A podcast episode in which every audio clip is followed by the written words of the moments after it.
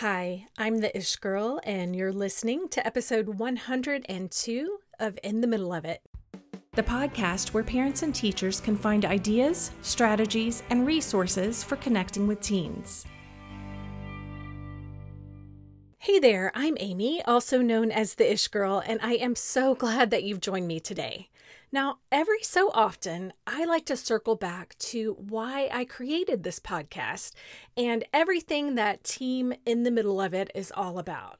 So, my goal is to keep focused squarely on the why of In the Middle of It because it guides everything that I talk to you guys about and everything that I create around here. Now, if you've been around a while, you might know what I'm about to say, but if you're new here, first, just welcome to the party. And I want you to know and understand what in the middle of it is all about as well. So, my goal in practical terms is to equip teachers and parents with the ideas and strategies and resources to connect with their teens. But even deeper than that, I want teachers and parents to connect with their teens because teens need meaningful mentors in their lives. They need people who love them and influence them intentionally and want to help them become the very best versions of themselves. And part of that dream for me includes something that I've touched on before, and today I really want to do a deep dive with it. Now, I believe that teens thrive and step into all their potential when they have meaningful connections with parents and teachers who are working as a team. And I feel that all too often, the fact that we're all on the same team for our teens gets lost. Our teens face so many obstacles and challenges on their way to becoming adults, and you know exactly the ones that I'm talking about. Figuring out who they are and who they're not, um, navigating the expectations that are placed on them um, by parents, by teachers, by society, by their friends and peers, learning everything that they have to learn, trying to figure out the direction that they want to go in in life dealing with their changing bodies and minds and their changing ideas and beliefs, and accepting that the adults in their lives are humans too. That's all part of growing up. Now, instead of teachers and parents viewing the opposing team as those obstacles that I just mentioned, it's all too easy to fall into the trap of looking at each other as the opposing team. It can even feel like there's a line or even a wall between these two groups. And I get that there are lots of reasons for that. I've been both a parent and a teacher, and we live in a very litigious society, and everyone has to cover their rear ends. There are educators who are weary and frustrated because of parents who don't show up and advocate for their teens. And they're fearful and resentful at the ones who do show up and don't give teachers the benefit of the doubt. There are parents who have taken their teens' word for it that the teacher's out to get them. And there are parents who are frustrated with some teachers' lack of understanding and compassion for the circumstances that their teens are experiencing.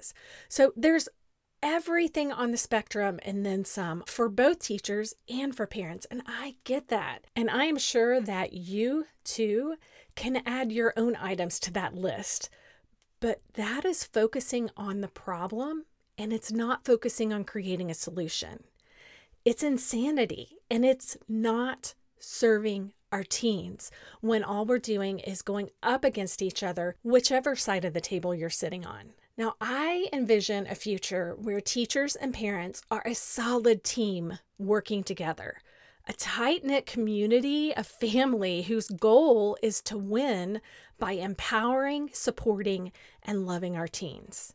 I don't know about you, but that's the kind of team that I want to be on. And I believe that teams like this are characterized by six things. Number one, we know we're playing on the same team. We cheer for each other, and a win for one is a win for all. And that means that we rally around our mascot, which would be our teens. Number two, we give each other the benefit of the doubt. And what that means is when there's anything in question, we assume the best about each other. We don't go to the worst possible scenario. We give the benefit of the doubt. And we ask good questions before we make any judgments or decisions about whatever the situation is. Number three, we communicate regularly with vulnerability and compassion. Being on the same team gives us a safe place to talk about the real stuff that our teens deal with, that we deal with as parents, that we deal with as teachers. And we know we're doing it in an environment that is supportive and encouraging, again, because we're all on the same team. And being on that same team gives us the confidence that our voices will be heard because everyone on the team is important. We know we can't do it without each other. Number four, we're all playing from the same playbook. Our team knows the goal, and we've mapped out a way to get there together. And there are rules for the game in place that everyone understands. And this really does kind of circle back to that whole communicating regularly and figuring out what your playbook is going to look like together. Okay, number five, we know to keep the main thing the main thing. And our main thing is showing up well for our teens to help them beat all those obstacles that are coming up and the challenges that are coming up on their journey to becoming adults. Our focus is always on working together to create a win for our teens. And as cheesy as it sounds, there is no I in team. We have to check our egos at the door and remember that it's not about us individually, it's about us as a team and the teens that we are working for and serving. And then, lastly, number six, each of us takes personal responsibility. That means even if my teammate isn't showing up, I still put my heart and soul into winning the game. And doing my best doesn't involve pointing fingers at teammates that I may think are slacking off or not qualified to be on the team. It's working together because we know that we are teammates. Now, that kind of team, again, is the kind that I want to be on. And in that world of that team, it is much more difficult for teens to fall through the cracks. In that world, teachers and parents are showing up as the grown ups. They're setting aside their egos and they're staying firmly focused on what serves their teens. Now, I have so much hope for this because I can see this happening to some degree during this pandemic. It's really forced parents to get more involved in their teens' educations, and it's made teachers become more aware of their students' circumstances at home. Students and parents and teachers are literally inviting each other into their homes, even virtually. That is a pretty huge deal. Now, whether you're a parent or a teacher, it's our job to come together as a team so that our teens are thriving, so that they're empowered to step into all their potential. So, my question for you today is this Are you trying to go it alone? Or are you working to be part of your teen's team? Are you playing in the wrong game, one that pits you against those who are also working to support your team? Or are you working together to empower them and to focus on their potential, equipping them for all they need to overcome in order to become the person they're meant to be. So, which is it going to be? Are you going to play solo? Or are you going to join the team? You get to decide. Thank you so much for hanging with me today, friends.